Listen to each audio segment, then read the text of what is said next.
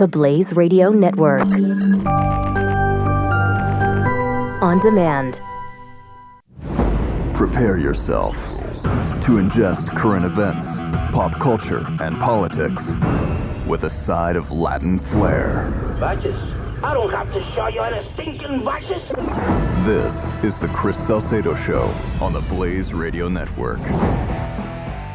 All right, hi there, ho there. Glad you have tuned in, everybody, here at the Chris Salcedo Show. We have a Friday going on and plenty of goings-on over in Hamburg, Germany.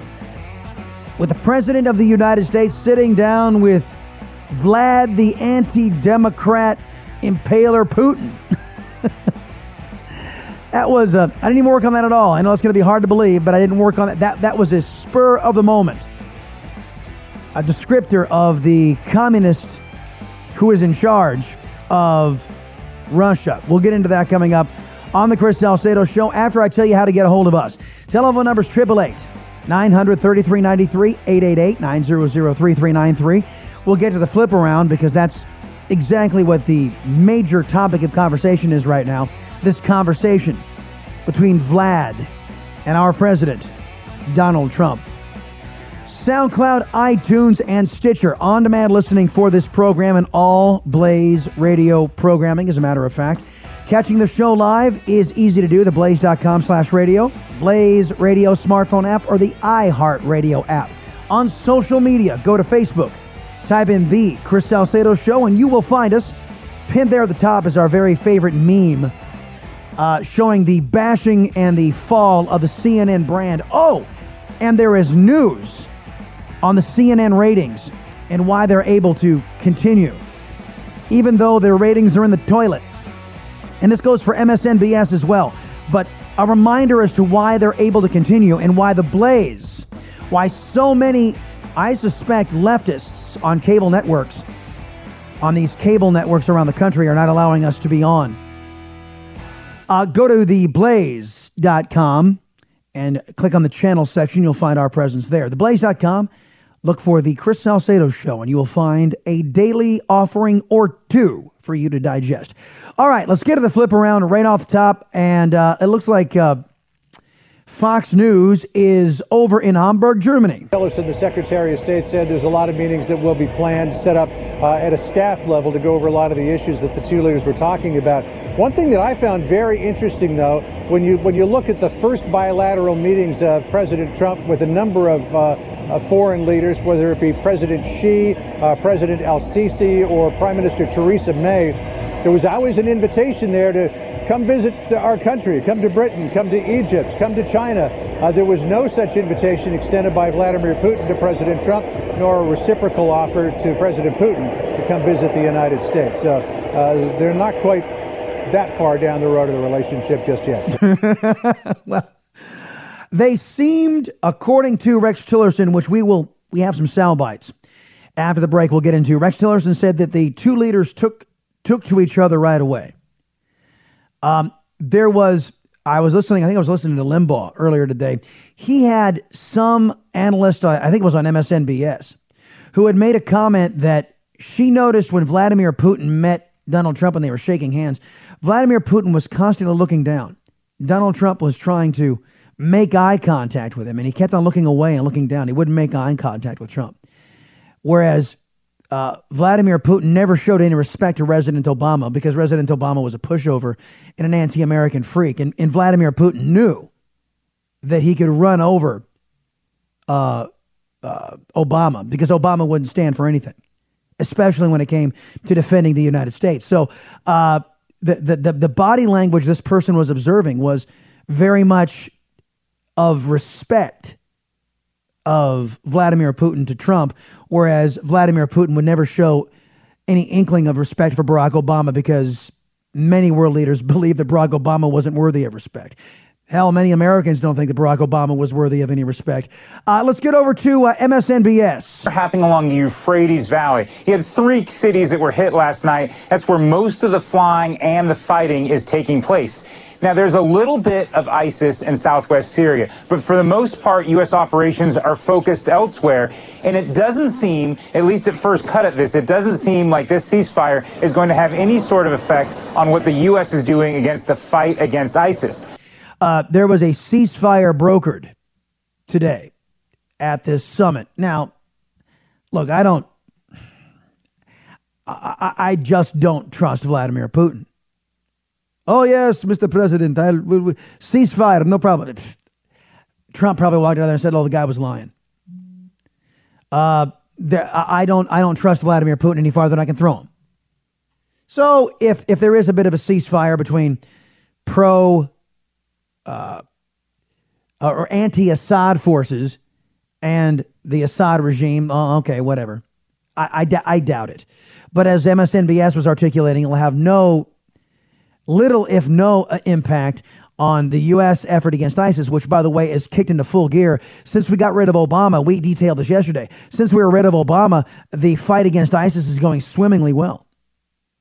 And as a matter of fact, Russia is very interested in removing ISIS as well, so they're not going to stand in America's way. Let's get over to the leader of the basket of bias, the anti-Trump, anti-conservative, anti-Republican bias over at CNN. My difference is to turn the page on the past and to create a collaborative, soft alliance against Islamic terrorism. The first Western leader to do this was Tony Blair back in 2001. And what all of these leaders, including Obama, including George W. Bush, have found is that at the end of the day, the United States and Russia's strategic interests are too contradictory because of Russia's alliances, partnerships, and strategic claims on the territory around it that it calls its near abroad. Well, let me translate all of that. The Western world comes into conflict with Russia because Russia props up thugs. Russia props up radicalized Islamic fundamentalist terrorists like Iran and Syria. And Russia has designs on its former republics when it was the Soviet Union. All these people that it forced to be in their collection of states by force, as I said. One of these mechanisms that Vladimir Putin was using was the threat of energy. Vladimir Putin wanted these former Soviet republics to rely exclusively on Russia for their energy. So if they ever got squirrely or ever decided they wanted to work in their own best interest instead of Vladimir Putin's and Russia's best interest, then Vladimir Putin could just turn off the energy. And Donald Trump went a long way in undermining that yesterday when Donald Trump said, hey, we got plenty of liquefied natural gas over in the U.S. We're ready to export it. As a matter of fact, we can ship it across the Atlantic cheaper than Vladimir Putin is forcing you to buy it right now from his pipelines. We can do it better, cheaper, and you won't have to worry about Vladimir Putin holding your personal or holding his agenda over your head and preventing your country from operating in your country's best interest. So Donald Trump said, and it's a win-win for us. We'll talk more about this. Our buddy Chris Versace is going to be in a little bit later on. Talk about economic matters. But this is key. If American energy, and boy, there are a lot of former Soviet states, Poland, Czech Republic, the Baltic states, the Onias, I always call them, like Estonia and those. All of these former Soviet republics. Imagine if America was selling energy to all of them. And then, I mean, you know who's getting in the way of all this? Angela Merkel. Apparently, Angela Merkel and Vladimir, well, this is because of, we had such a weak occupier of the Oval Office in Barack Obama last 8 years. Angela Merkel didn't respect Obama. She liked Obama because Obama was such a weakling and because Obama kept America weak. And Angela Merkel liked that.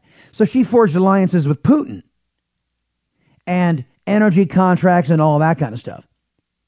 So if all of a sudden these former republics of the Soviet Union start getting energy from us, all of a sudden folks in Eastern Europe are getting their energy needs met by the U.S., all of a sudden Western Europe's going to go, well, why aren't we taking Russian energy again? Why are we doing that?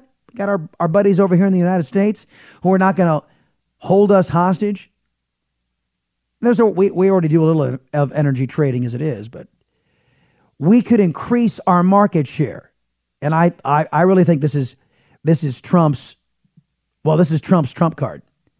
And whereas Russia has been suffering mightily under low oil prices because they predicated all of their aggression on $50 a barrel oil.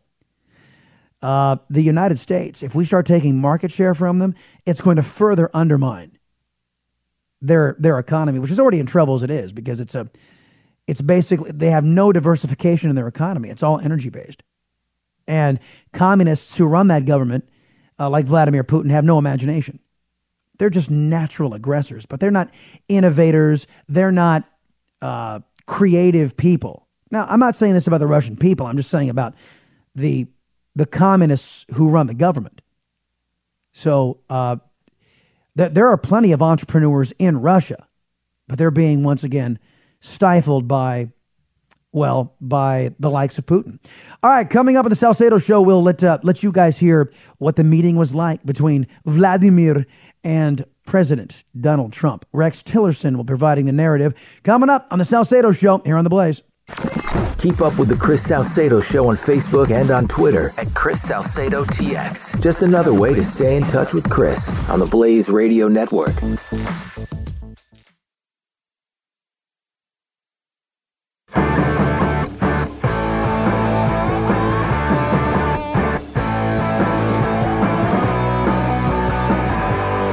Chris Salcedo is on the Blaze Radio Network. President Trump and President Putin met this afternoon for 2 hours and 15 minutes here on the sidelines of the G20. The two leaders exchanged views on the current nature of the U.S.-Russia relationship and the future of the U.S.-Russia relationship. They discussed important progress that was made in Syria, and I think all of you have seen some of the news that just broke regarding a de-escalation agreement and memorandum which was agreed between the United States, Russia, and Jordan for an important area in southwest Syria that affects Jordan's security, but also is a very complicated part of the Syrian battlefield. Secretary of State Rex Tillerson describing the big news coming out of this meeting with Donald Trump and Vladimir Putin. Again, this was part of a trilateral agreement right there. U.S., Russia, Jordan, some de-escalation in there, which I guess is fine. Again, I don't trust the Russians. I never have trusted the Russians, but we'll see if they hold up to their end of the bargain. And, well, there was more that came out of this, so let's just take this point by point as the Secretary of State rolled it out. This de-escalation area was agreed. It's well-defined agreements on who will secure this area. A ceasefire has been entered into, and I think this is our first indication of the U.S. and Russia being able to work together in Syria, and as a result of that, we had a very lengthy discussion regarding other areas in Syria that we can continue to work together on to de-escalate the areas and the violence once we defeat ISIS. You know, what I hope this isn't is a George W. Bush moment where Putin says, oh yeah, I looked into Vladimir Putin's eyes and could see his soul and all that kind of BS. I hope, let me just say that Rex Tillerson was speaking the language of diplomacy, which I recognize, but I hope that they were clear-eyed on precisely who they're dealing with. I don't want the United States to be lulled into a false sense of security. This guy Putin will stab us in the back. He has proven he will. and to work together towards a political process that will secure the future of the Syrian people. As a result, at the request of President Putin, the United States has appointed, and you've seen, I think, the announcement, a special representative for Ukraine, Ambassador Kurt Volker. Ambassador Volker will draw on his decades of experience in the U.S. diplomatic corps, both at the as a representative to NATO, and also his time as a permanent political appointment. The two leaders also acknowledged the challenges of cyber threats and interference in the democratic processes of the United States and other countries, and agreed to explore creating a framework around which the two countries can work together to better understand how to deal with these cyber threats. Right. Discussing a cyber threat and how to beat cyber threats with Vladimir Putin is like discussing with a hacker how to protect your bank account, and then giving that banker your account information. It's I understand Rex Tillerson's the Secretary of State and he's got to speak like this, but I'm just praying to God that Trump sees right through the niceties of diplomacy and recognizes who he's dealing with, a viper in Vladimir Putin. Both in terms of how these tools are used to interfere with the internal affairs of countries, but also how these tools are used to threaten infrastructure, how these tools are used from a terrorism standpoint as well. The president opened the meeting with President Putin by raising the concerns of the American people regarding Russian interference in the 2016 election. They had a very robust and lengthy exchange on the subject. The president pressed President Putin on more than one occasion regarding Russian involvement. President Putin denied such involvement, as I think he has in the past. The two leaders agreed, though, that this is a substantial hindrance. Yeah. Hindrance for who? That was the moment that most of the basket of biased press was waiting for. And you saw the buildup. Well, if Trump doesn't do this, he's illegitimate. Blah, blah, blah, blah. Trump betrays the country if he doesn't press Putin on this. You know, I said this in an earlier version of the Salcedo Show. I said, and I'll even tell you what was surrounding this. Morning Joe took a swipe at our buddy Sean Hannity.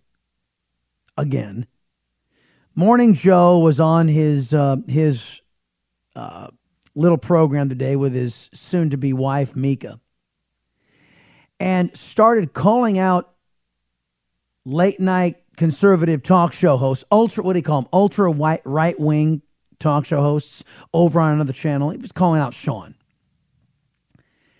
and saying, these conservatives are aligning themselves with Vladimir Putin. Vladimir Putin have the same values as Vladimir Putin. He kept on saying Putin and these right-wing talk show hosts. And I'd had just about enough of that. Now look, I make no mistake that Sean Hannity can defend himself just fine. And I have there are no two ways about that. This I wasn't defending Sean Hannity, nor do I feel I have to. But I'd had enough of this crap. So I said, look, Morning Joe, we real conservatives have been sounding the alarm. I'm doing this all on Twitter, right? We've been sounding the alarm about the reality of Putin since your occupier of the Oval Office, President Obama, was kissing his ass. Where were you, Morning Joe, when Barack Obama was giving away the store, giving away land of our allies to the Russians when they invaded? Where were you, Morning Joe, when Obama abandoned our allies? Where were you, Morning Joe? So, anyway, I've got more from Tillerson, but you guys can catch up on that tweet. Like I said, I didn't do that because Sean is perfectly capable of defending himself, but I'm tired of our side getting defined by the likes of of Joe Scarborough, who wouldn't know a conservative idea if it bit him in the butt. The only thing that bites him in the butt these days, I guess, is Mika Brzezinski. I'll be right back. The Chris Salcedo Show will be right back. The Blaze Radio Network.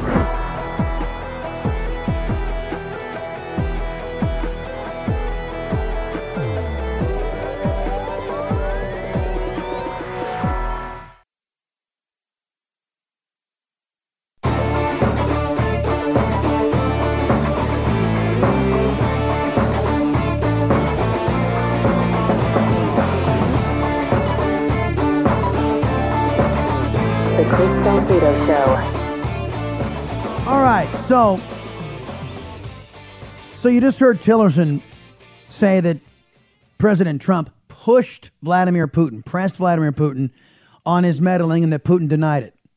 As any good KGB agent would. Interfere in your elections? What are you talking about, Mr. President? I have no... How many years have these Russians / Soviets lied to us? That's part of the game as far as the Soviets are concerned. And I can say safely the Soviets, because that's the era in which Vladimir Putin comes from. He's still a Soviet. The rest of their country may have tried to come out of the dark ages, but he's still back there. So this idea of lying to your face, they're very well practiced at it. And I'm just hoping that our president, Donald Trump, knows a good BS artist when he sees one. And Vladimir Putin is one. So Tillerson was pressed by a reporter. So let me get this straight. Mr. Secretary, can you say if the president was unequivocal in his view that Russia did interfere in the election? Did he offer to produce any evidence or to convince Mr. Putin? The Russians have asked for proof and evidence. I'll leave that to the intelligence community to address. Yeah, and I know why they want proof, because they want us to reveal sources and methods. To which I would say to them, look, I'm not going to give you the proof that we have because I don't want to divulge how we found out, but we know you're doing it, and you know you're doing it. So let's just drop all the BS. Say what you got to out in public. I don't care, but just know that we're on to you. And Barack Obama isn't in office anymore. So if I catch you doing it, I'm gonna do something to you. You want to screw with the U.S.? Guess what? You're going to get screwed with. Now, that's what I would hope and pray my president would say to the likes of Vladimir Putin. I know that we never had a prayer of a conversation like that happening when President Obama was in office. So, This Tillerson description continued. The answer to that question, and again, I think the president at this point, he pressed him, and then felt like at this point let's talk about how do we go forward. And I think that was the right place to spend our time, rather than spending a lot of time having a disagreement that everybody knows we have a disagreement. I don't know that the disagreement is over whether they not hacked. See, they got me doing it. Tried to meddle in our elections. I don't think there's any disagreement on that at all. What's their disagreement? Of course they did. I don't think there's a disagreement that Russia is an enemy of the United States. Is there a disagreement here? Now, look, I have to say this again, that Rex Tillerson is behaving as a diplomat. He gets paid not to be fiery and honest like me. Okay, he gets paid not to be frank and honest. He has to tiptoe around, walk on eggshells, leave room for diplomacy, leave off ramps and all this BS for the Russians. Fine, do what you got to do. But for our discussion purposes today, folks, no one understands that the Russians are enemies to the citizens of the United States of America. The Russian government is an enemy to the citizens of the United States of America. Just know and understand that. It's all you really need to know. And that they did indeed try to interfere in our elections, as they've been doing since the Soviet era. Big surprise. Big surprise. Let's see. Tillerson talks of the meeting between Trump and Putin. Now, this is a more lengthy soundbite, but I wanted to give you some time, for it to breathe, because it did show a bit of a rapport between the two men. Whereas Vladimir Putin likely regarded Obama as some know-nothing, some mealy-mouthed, limp-wristed, weak noodle, he actually found himself engaging with Donald Trump, because strong men, and hey, whether you like him or not, Vladimir Putin is a strong guy. He believes he's operating in the best interest of his country. That happens to be in not my country's best interest, and that's why I oppose him. But, I mean, you got to give him credit. At least he's standing up for his country. Barack Obama couldn't say that, right? Barack Obama couldn't say that. Now, when I say he's standing up for his country, yes, he'll throw dissenters in jail. Yes, he is suppressing voices against him, but how is that any different than what Barack Obama did with the IRS? I'm asking. There was a very clear positive chemistry between the two. I think, again, and I think the positive thing I observed, and I've had many, many meetings with President Putin before, is there was not a lot of relitigating of the past. I think both of the leaders feel like there's a lot of things in the past that both of us are unhappy about. We're unhappy, they're unhappy. I think the perspective of both of them was this is a really important relationship. Two largest nuclear powers in the world. It's a really important relationship. How do we start making this work? Now, look, relationship. I don't like the use of the term. You say it's an important relationship when it's between friends. The relationship between the United States and Great Britain is important. The relationship between the United States and Israel, that's important. When it's against enemies, the relationship, I don't think it's the word you should use. How about an understanding? We didn't have a relationship with the Soviets. We had an understanding with them. And that's fine. They know where we stand. We know where they stand. And that's fine. And the communication lines are open. But it's not a relationship, because a relationship indicates give and take. And Russia doesn't give anything. Russia, now under the last administration, we gave away the store. We all know about this. But I do not like the use of the term relationship when talking about Russia and U.S. relations. Understanding, sure. I get it. How do we live with one another? How do we work with one another? We simply have to find a way to go forward. And I get that too. Look, there was a relationship between Kennedy and Khrushchev. There was a relationship between Gorbachev and Reagan.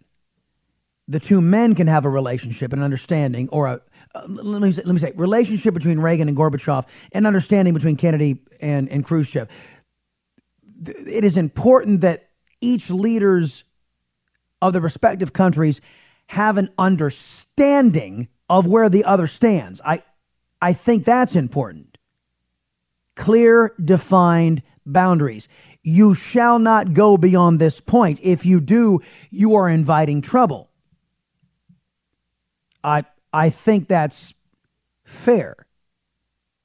And it is important to have that. But a relationship, I think Reagan and Gorbachev had an understanding to begin with that developed into a relationship. But we are nowhere near a relationship, because Vladimir Putin is working against the interest of the United States and our citizens. Period. End of sentence. I think that was expressed over and over, multiple times, I think by both presidents, this strong desire. It is a very complicated relationship today because there are so many issues on the table. But I think, and one of the reasons it took a long time, I think, is because once they met and got acquainted with one another fairly quickly, there was so much to talk about. All these issues, just about everything got touched on to one degree or another. And I think there was just such a level of engagement and exchange, neither one of them wanted to stop. And I'm okay with that. Look, talking out these issues, they needed to be talked out. I mean, you can imagine how these meetings went with Obama in the room. Let me be clear. Vladimir, what can I do to appease you? Oh, yeah, stop those missiles going into Poland? You betcha. Stop those missiles going into the Czech Republic? Okay, how else can I kiss your ass, Vladimir Putin? Tell me. Just so I don't have to do anything. I want to go back and fundamentally transform America. What else can I do? Let me be clear. What else can I do for you? How else can I help you hurt America? Let me be clear. That's probably, and Putin's probably looking at this, looking at Obama and going, dude, really? Really? You're selling out your people? Really? So I imagine that's how those meetings went. So when you've got Donald Trump, and you know, it's a couple of alpha dogs getting thrown in, and each one wants to test the other one, to measure up the other man. Barack Obama is an easy man to measure up. He's not really a man. Barack Obama isn't typical of what you and I would consider to be a man. He doesn't take responsibility for his own actions. He blames other people for what he does. He's a beta. He's a beta. Metrosexual beta, whatever you want to call him. But he's not a man in the true sense of the word. Hey, I screwed up, or I'm operating in the best interest of my family, my country, or my state, my city, my country. That's not the kind of strong man that Obama is. Meaning not strong man, but a strong man. A man of good character. Barack Obama is an anti-American sellout. A very weak man. Every country around the globe ran over him because he wasn't interested in defending America. His heart wasn't in it. We all knew this. Several times I had to remind the president, people were sticking their heads in the door, and I think they sent in the first lady at one point to see if she could get us out of there, and that didn't work either. But yes, it's true. But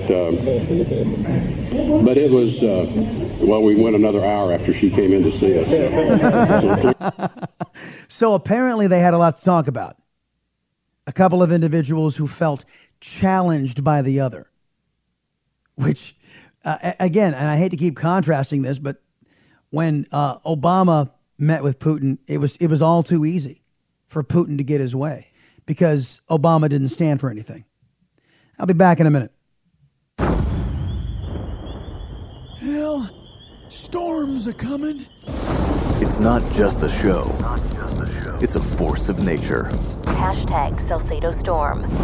The Chris Salcedo Show on the Blaze Radio Network.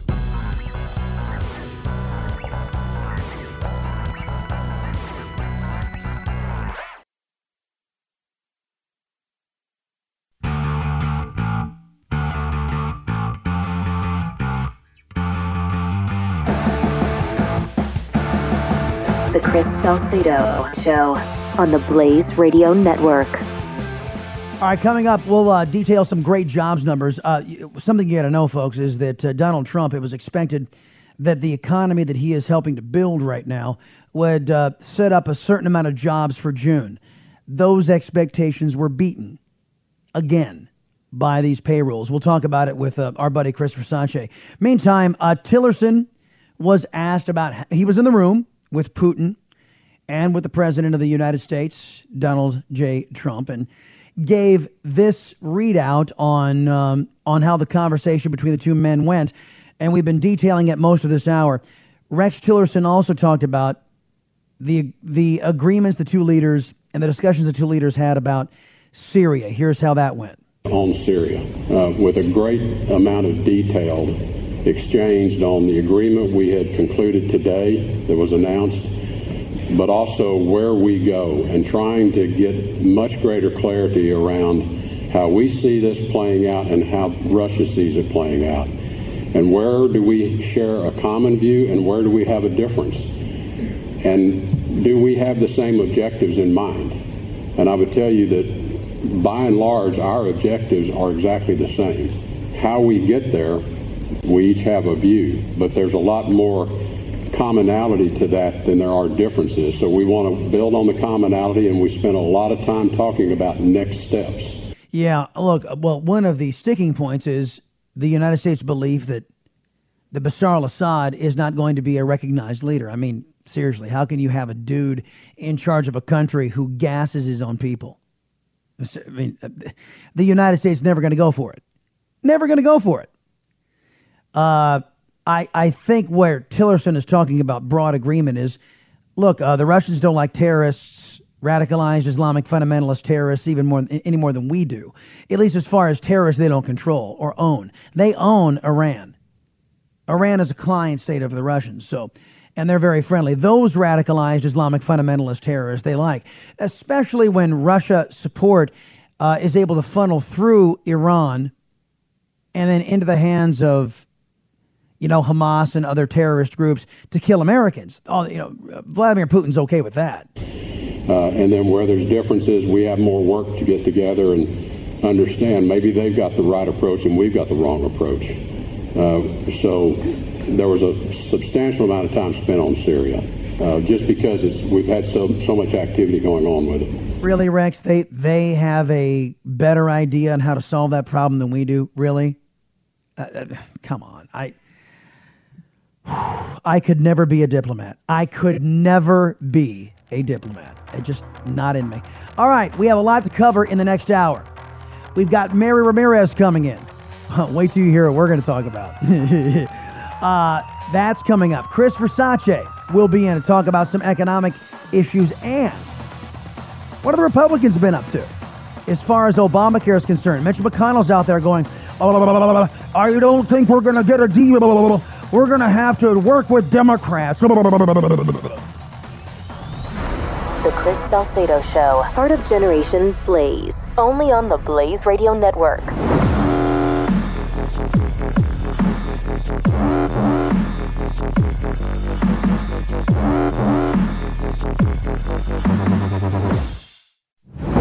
Prepare yourself to ingest current events, pop culture, and politics with a side of Latin flair. Vices? I don't have to show you any stinking vices. This is the Chris Salcedo Show on the Blaze Radio Network. Coming up, hour two of the Chris Salcedo Show, Mary Ramirez will be here. In the meantime, let me get you caught up on what's happening with your money. Chris Versace, he is the Chief Information Officer for Tematica Group and Assistant Professor at New Jersey City University. He's also a columnist for Business Insider, Forbes, and TheStreet.com, the host of Cocktail Investing podcast, and the author of Cocktail Investing, Distilling Everyday Noise into Clear Investment Signals for Better Returns. Mr. Versace, welcome back to the Salcedo Show. Well, thank you, Chris. I have to say, even after that long list of things that I do, I feel tired. Well, buck up, camper. We have a lot to talk about because today, let's start off with the most recent economic news, beating Wall Street expectations and the so-called experts. The job numbers came in today, 222,000 jobs added in June, which beat the 179,000 expectation. Your thoughts, sir? I mean, look, you know, if we dissect the numbers, and you know that I do, it was a good report, right? You know, we saw a number of different jobs picking up in terms of the number of jobs. We also saw some upward revisions in the past couple of months. Always a good sign. But, and this is the shoe to drop, Chris, if we were to look at it, earnings, meaning average hourly earnings, are not picking up the way the Fed thought they would, thereby taking some of the bite or more of the bite out of their inflation argument. And it says to me that the Fed is more likely than not going to stand on the sidelines for the next couple of months until we get into the back half of the year. Remember, they've promised 3 rate hikes. They're off 2 in the first half of the year. I think they're going to bide their time until doing the next one. Yeah, and that could be a dire signal to those up on Capitol Hill to get busy on tax reform, because there seems to be a lot of folks waiting on the sideline, not doing much hiring, not raising salaries and income, because they're waiting to see if this government can get its act together and deliver on tax reform. Am I right? Well, you know, it's funny you say that. The Fed put another report out today, kind of one under the under the radar called the Fed Monetary Policy Report. And when you break it down, they said some interesting things, right, which is in the first half of the year, the pace of the economic reform has moderated. We know that's the case. Inflation has fallen off compared to a year ago. We know that is the case. But they also talked about an increase in business investment. And that was more in the first quarter, but you're correct. As the economy has started to slow a little bit and some uncertainty, not only about tax reform, healthcare reform, and the timing of infrastructure, I think businesses are sitting back and they're saying, elections coming up, I want to see how things turn before I commit going into the back half of the year. Chris Versace, my guest right now, folks. He is the host of the Cocktail Investing Podcast.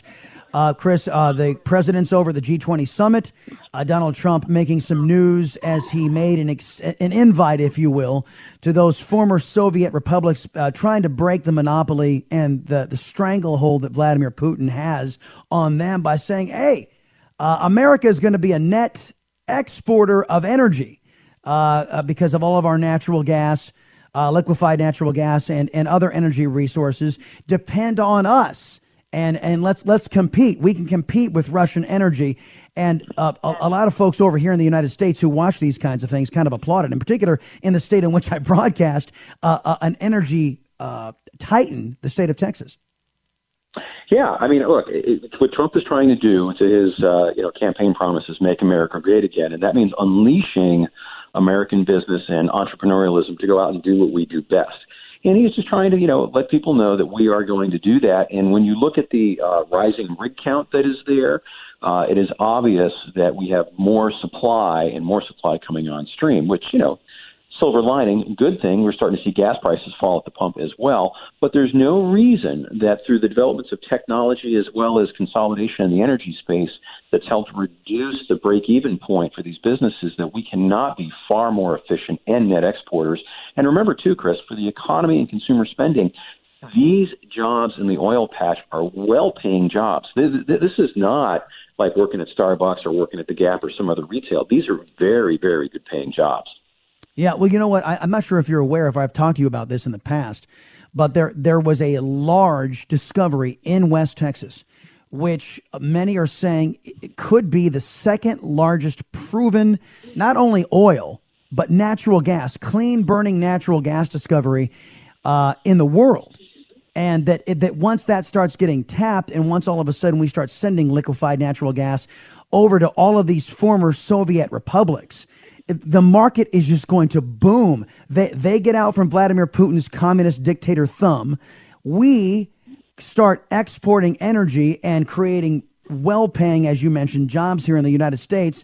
It's a twofer. It's a win-win. Absolutely. But it's the whole thing, Chris, is making sure that we have the right mindset in Washington that is going to put the economy first and allow business to do what it does, arguably through some trickle-down economics. But we need to have that mindset and agenda in place in D.C. And I think we're getting that compared to where we've been the last 8 years. With all of the revelations and this stuff that has come out over the weekend and individuals assigning blame or assigning a motivation of Putin that Putin wanted Trump. I think we explore this couple weeks before vacation. We talked about how Obama's been anti-business and has driven the U.S. consumer market into the toilet, and how time was America could drive and pull the world economy up. Can't do it anymore because Obama has weakened us economically. And that those who suffer the most are these oil-based economies like Russia. That when you don't have when there's no demand, there's no demand for your product. That when there's no demand for energy and production, the demand for oil goes down. You've got record low prices. This is due also in part to Saudi Arabia trying to bankrupt a lot of domestic American producers. So it was all the perfect storm, and then Russia can't finance any of its debt, can't finance all of its expansion because, well, there's no demand for its product, and it's an oil-based economy. So it's in the toilet. So if Trump gets the American economic engine going again and there's demand for products, then guess what? There's going to be demand for oil. And what does that do to the cost of oil? Drives it up.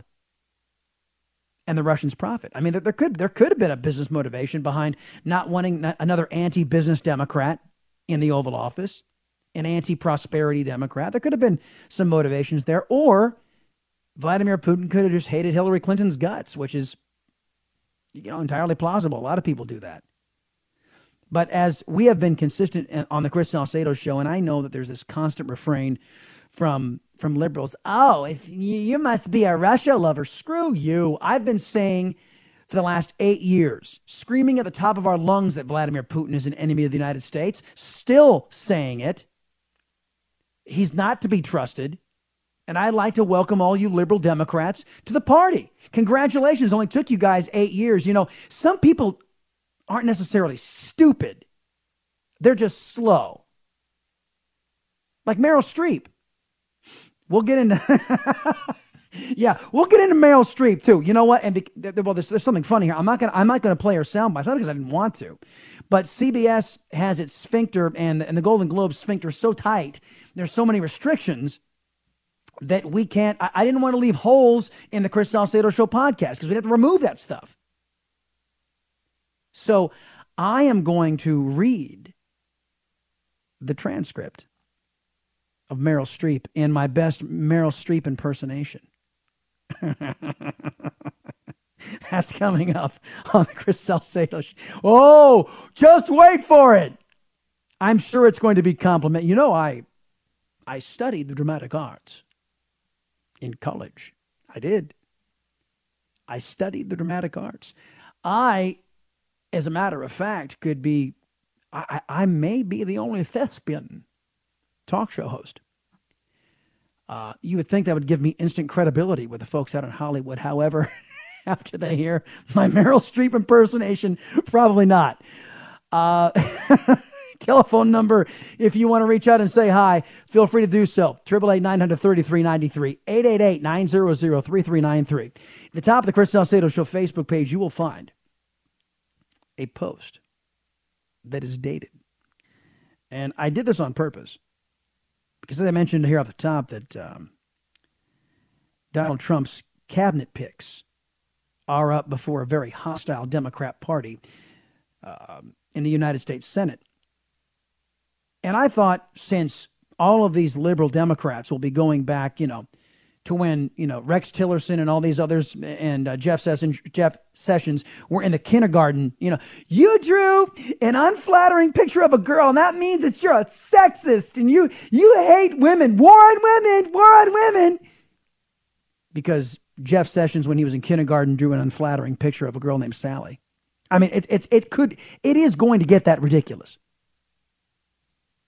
So in honor of what I anticipate will be coming from feckless and irresponsible Democrats, I reminded the Chris Salcedo Show and anybody on Facebook, anybody who wants to look, of the past of Chuck Schumer, the new minority leader of the Democrats in the Senate.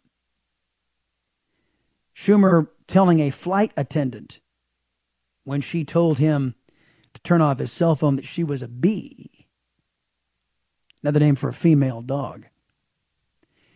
And hey, you know, since Schumer's going to go back years, decades on these nominees to dig up dirt and to drag their names through the mud, I thought we'd remind Democrats that we can do the same thing. And hell, you know what, Chucky?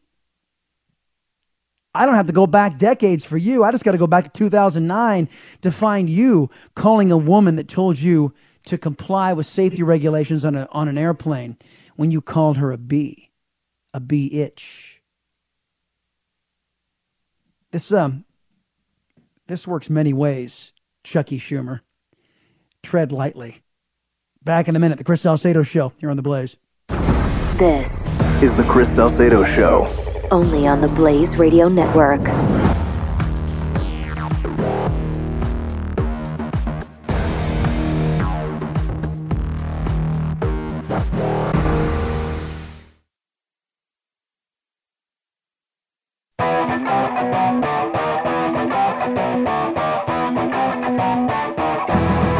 This is the Chris Salcedo Show, only on the Blaze Radio Network.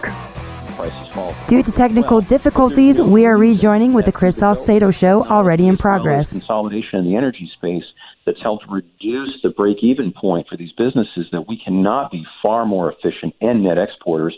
And remember, too, Chris, for the economy and consumer spending, these jobs in the oil patch are well-paying jobs. This is not like working at Starbucks or working at the Gap or some other retail. These are very, very good-paying jobs.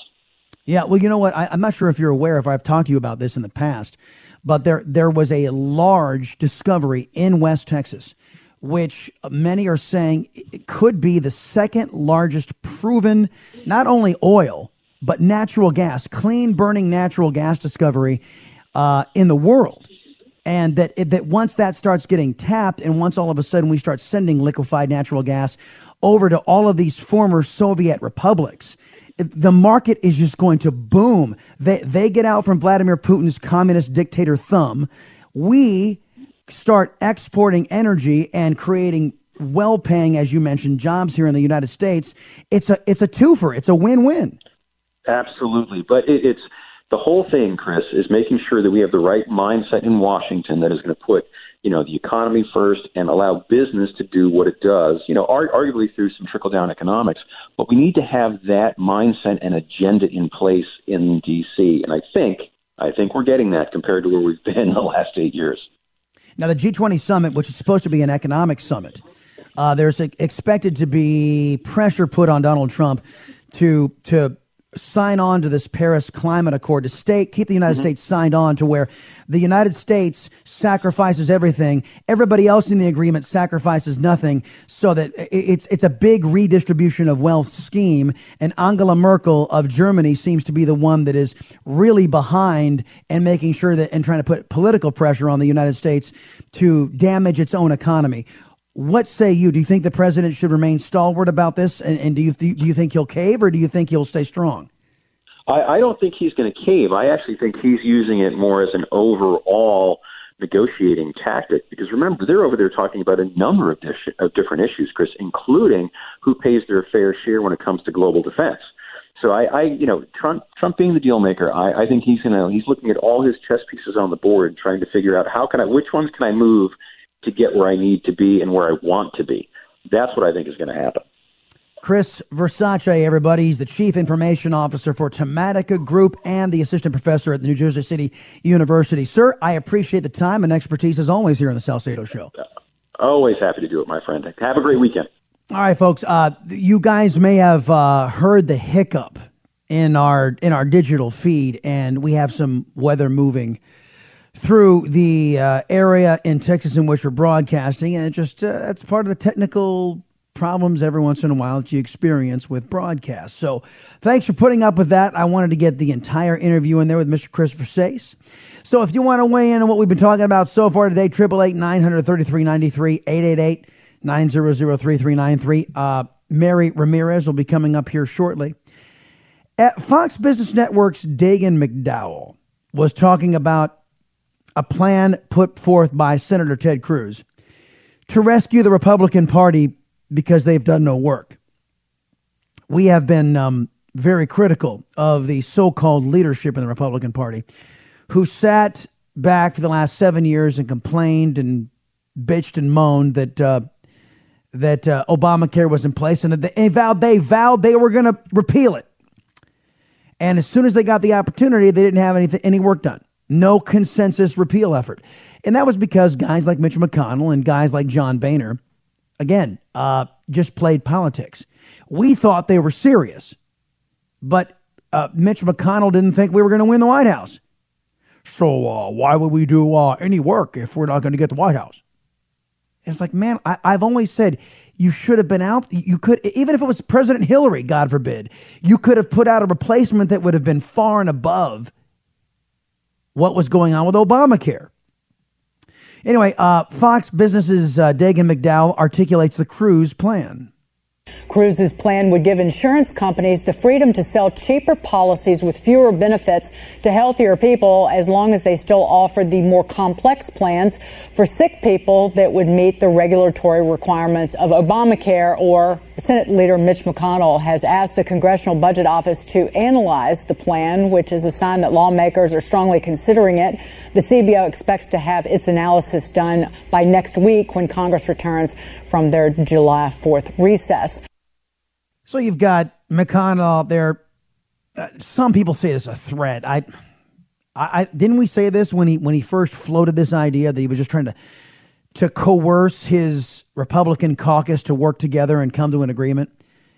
So here comes Ted Cruz trying to bail out the Republicans again. And the sticking point is you got a whole bunch of these leftist Republicans who are all about big government, all about big government programs, wasting your taxpayer dollars. And they like the idea of taxing and spending like the Democrats do. They just think they can administer it better. So Fox Business Network's Dagen McDowell, after discussing, who was she talking with? Reason Magazine's Peter Sutterman. This is the conclusion she came to. I look at particularly a lot of these centrist Republicans on this issue, and there aren't donkeys and elephants. There aren't Democrats and Republicans. They're all just a bunch of hogs eaten at the trough. In terms of they want government spending. You listen to these GOP governors who accepted the Medicaid expansion under the Obamacare, and they are crying foul over the push to roll back the vast amounts of money these states get from this expansion. I don't know how you get all these sides to come together on this, and this is excluding the Democrats. Exactly. How do you reason with a Republican who wants to get his hands on taxpayers' money every bit as much as a Democrat does? I mean, I don't know where you go. Maybe somebody should have done some work on this, oh, I don't know, 5-6 years ago. How about that, Mitch? Huh? 888-900-3393. The Chris Salcedo Show. On the Blaze Radio Network.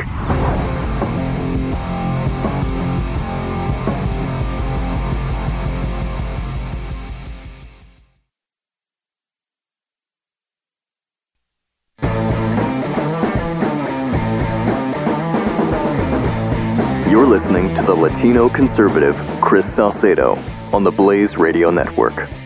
Due to technical difficulties, we are rejoining with the Chris Salcedo Show already in progress. You know how to play winning hard-nosed football. You play football like Engineero played football. A guy who gave his life for this football team. He was a 140-pound halfback, and he played like a damn wild man. No, like a damn rampaging beast. And that's the way you gotta do it. You go out there, you tear their f***ing heads off, and you down their necks. Let us pray. Welcome back, everybody. Happy Friday to the Chris Salcedo Show. Sometimes out of tragedy, when we take a weather hit, bits can be born. Bits of funniness can be born. And now, forever, we will have Ellie on tape, saying, you know, we rejoin the Chris Salcedo Show already in progress. Due to technical difficulties, we are rejoining with the Chris Salcedo Show already in progress. I could just say this live. No. Salcedo, the liberty-loving Latino. Very good. Glad you made it, everybody, here for a Friday at the Chris Salcedo Show. Joining us now, another contributor to the Chris Salcedo Show who joins us every week, Mary Ramirez, longtime contributor here to the program. Mary, welcome back to the program. Hi, Chris. How are you? I'm doing well. Now, none of that stuff you could hear because you're on a different line. But sadly, no. What you're going to have to do is you're going to see where you're going to listen on the replay, and you will see where you fit in all of this. And I trust me, you will laugh. All right, I promise. Boy. Okay. You got to promise. I'll do it. Oh boy. Okay. Hey, so what are you writing about this week? Well, Chris, I was reading something rather that you had posted a few days back in response to this horrific assassination of Officer Familia in New York City this last week. And you posted the following Facebook caption. You said, after 8 years of an anti-cop administration, this is the result. NYPD officer assassinated in the Bronx is latest in string of New York cop killings. And there was a discussion that ensued. So, of course, I dug in. And, you know, the conversation that followed was pretty interesting. And one of our liberal friends pointed out that police deaths averaged just 62 per year as opposed to something in the 70s for the Bush administration. And first and foremost, before I get into the meat of the article, I want to correct that. The average number of deaths per year under Barack Obama was actually 151 a year. That's 2009 to 2016. Our friend here used studies counting only certain types of deaths. So, for example, if you look at only deaths by gun, by gunshot wound, then you get that 62 average or that number. But when you look at everything, the numbers are immensely higher. And you and I both know that to be attacked, a cop doesn't necessarily have to be shot by a gun. It can be stabbings, it can be drownings, it can be vehicular assault, it can be strangling. Yeah, dead it's is ridiculous. Dead. Assaults, dead is dead, no matter how you got that way. Now, folks, right. Who she's talking about is Liberal Fred, who longtime listeners of the Chris Salcedo Show will know who Liberal Fred is. Now, we have to give him his due. He is a gold star dad. His family paid the ultimate price, but he's a liberal, and he's often wrong, and he often justifies insane positions from the American left, and he tried to show up on the Chris Salcedo Show Facebook page and try to make the absurd claim that police officers were safer under Barack Obama, and it is just that. It's an absurd claim. Right. I mean, if you look at the two numbers, because I did go back and I did the math. I did the math for the Clinton years, the Bush years, the Obama years, and it averages, right along the same line. And I'll get into sort of the numbers behind that. Bush, you had the Bush numbers up slightly because of 9/11. You had quite a few officers die on that same day in the towers and at the Pentagon and around, that area. But when you look, like I said, when you look at everything, the numbers are all types of deaths, and numbers are immensely higher. But what I really wanted to focus on in this discussion is exactly what you brought up with your post, and that is the types of deaths, how they're dying. Deaths like the one we saw in New York, where this officer is sitting in a patrol car, sitting there, doing nothing, and is shot point blank simply for being a cop, just sitting at a cop car. Those deaths, those are up 300% from years past. That's the number that we need to focus on, because you and I both know that the unfortunate fact of life is that police officers are going to die on the job. It's just it is a fact of life of dealing with the swill of society, the evil in the world. You're going to get killed in many instances. That's a given. The ambush-style attacks that we're seeing in New York, that we saw with those other two officers sitting in a car in New York, that we saw in Baton Rouge, that we saw in Dallas. I think that anniversary wasn't that yesterday? So, that sort of thing, those are up 300%. And that's what we need to focus on. And that's where you're spot on, Chris, with your point about the rhetoric. Because when you look at, what it is that's going on in society, one author, I think it was over at Red State, pointed out, we haven't had anything in the last 8 years, societally speaking, that would contribute to this astronomical 300% increase, except rhetoric from leadership. Well, and I kept having this. No, go ahead. No, I wanted to just add a little more flavor to this, because there has been that you would have no way being in Minnesota of knowing this is going on. Today we are marking that terrible anniversary from the Dallas police officers who were gunned down by a patron of hate, some guy who just wanted to go out and kill whites and kill cops. This was 1 year ago today. 5 police officers paid with their lives. There is a Barack Obama type leader inside of the county of Dallas. His name is John Wiley Price, who actually jumped on a county commissioner's court hearing. They were voting on a resolution to honor the fallen police officers. He said, "Why should we do that? They're not any more special than anybody else's life. Why should we honor these police officers?" So this is actually going on. So this type of Barack Obama extremist liberal attitude, these people are reprobates. These people are gum on the bottom of your shoe, wastes of skin that are in our society, and they look at the thin blue line and look at these individuals who lay their lives on the line for us every single day and say that they're nothing special at all, and to the point to where this guy was saying everybody's life is equal. Really? You mean the guy who gunned down people, the racist who gunned down 5 police officers out of hate's sake, his life was equal to that of the cops? Maybe in the eyes of God, but certainly not in the eyes of common sense individuals. Well, no. I mean, when you're talking about human life, of course human life has value. And you and I would both agree that any death is tragic when you're talking about a human being. But if you're going to compare the character, if you're going to compare characters of people like that guy and these cops, forget about it. This is ridiculous. These are people, and I made the point in my piece, these people, these police officers across the country, the thousands and thousands that we have, they sign up every day for crappy hours and crappy pay and crappy insane stress every single day to defend a community of strangers, many of whom they don't even know.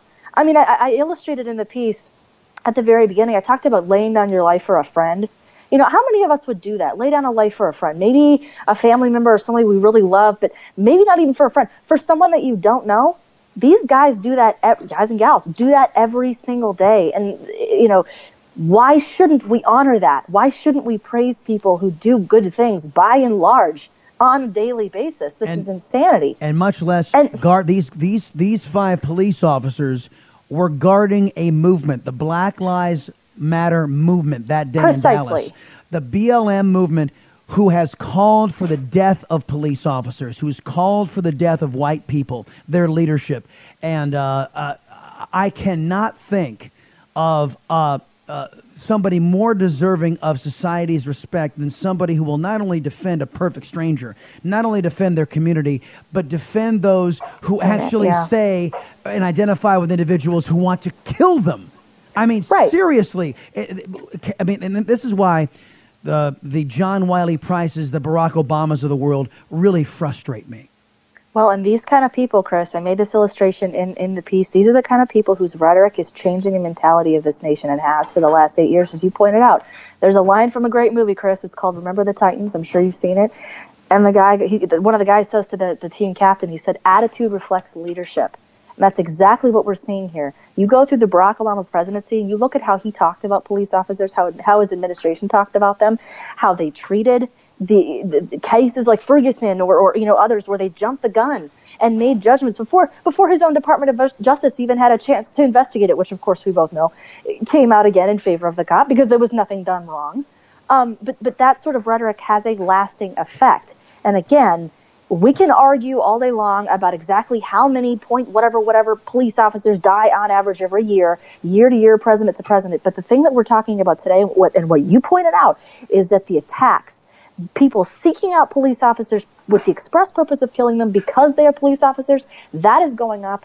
And there's a correlation to that. There's nothing else that contributes to it, nothing else that's happened in society other than a leader that made it his modus operandi to treat these people as enemies of the state. And that was Barack Obama. What is the name of the piece and where can we find it? It is End of Watch, Dying on the Thin Blue Line. And I'll tweet that out right after this segment. It's up on my blog. Mary Ramirez, taking her inspiration this week, and I'm glad we can inspire, from a Chris Salcedo Show Facebook. See, if you don't get on Facebook, folks, you might be missing an awful lot. As a matter of fact, Mary, I am going to direct you to go to the Facebook page because my number one all-time favorite meme of the beating up of the CNN brand is posted right there at the very top. So I did see that. Thank you, lady. I appreciate it. Have a great weekend. Best to you and the fam. Happy Friday as always. Thanks, Chris. All right, folks. 888-900-3393, 888-900-3393. Back in 2 shakes on The Blaze. Conservative talk radio with spice. The Chris Salcedo Show. Only on The Blaze Radio Network.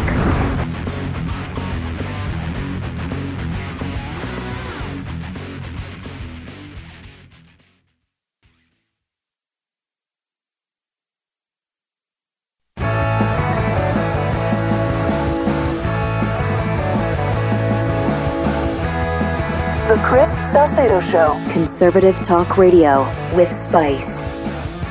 You know, I think the big story of the week has to be, you know, this may be the week that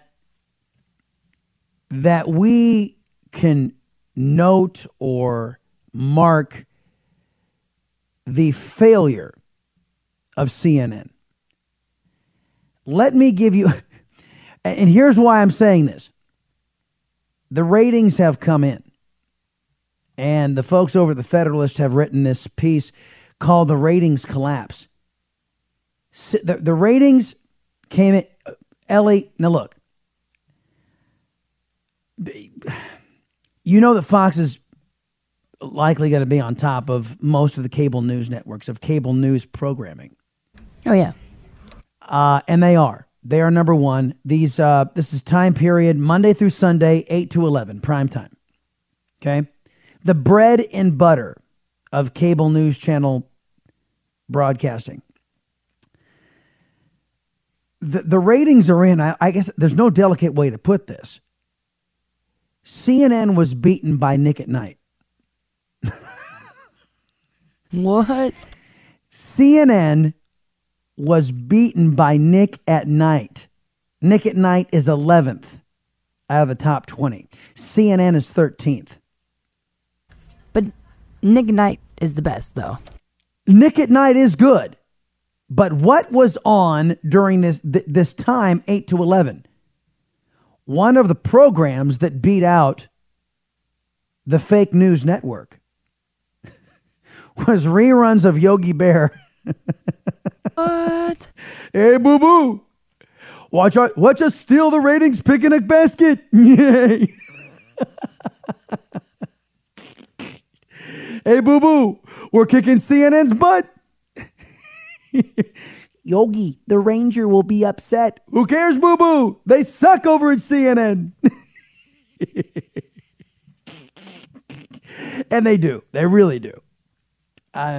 So that I think this is a perfect capper to a week where CNN lost its mind and lost its credibility. Let me add some dramatic effect to this. CNN, folks, lost the ratings battle against Nick at Night and reruns of Yogi Bear. Dun, dun, dun. Duh. Winning. So, there you have it. They have become a punchline. A network dominated by their hate of the president of the United States, to where they won't even, they're not, they can't even draw. Now look, here's why CNN is going to get paid. And this is something you all have to understand and know, that all of the cable companies across the country, the big ones, contract with the likes of CNN and MSNBC and Fox.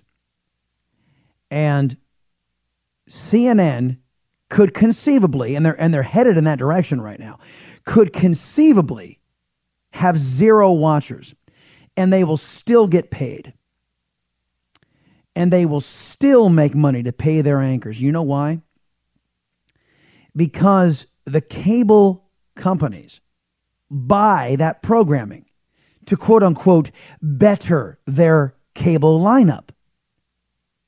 Now, they can't keep it up forever, but if CNN stays in this slump, they're still going to make a lot of money. So you might be asking yourself, wait a minute. So CNN can get crap ratings and still get tons of money from the cable companies because they have these contracts. Why can't the Blaze get on AT&T or Time Warner or whatever the hell they're calling themselves these days, Spectrum? Why can't that happen? Could there be a political left-wing bias at these cable companies that keep the Blaze programming from coming on? It's beginning to look a lot like that, ladies and gentlemen. How else can you justify keeping CNN getting beaten by Yogi Bear reruns on and not having the Blaze? Remember, everybody, society's worth isn't measured by how much power is seized by its government, but rather how much power is reserved for we the people. Have a grand weekend, everybody. See you back here on Monday, 3 o'clock Eastern. You're listening to The Chris Salcedo Show, part of Generation Blaze on the Blaze Radio Network.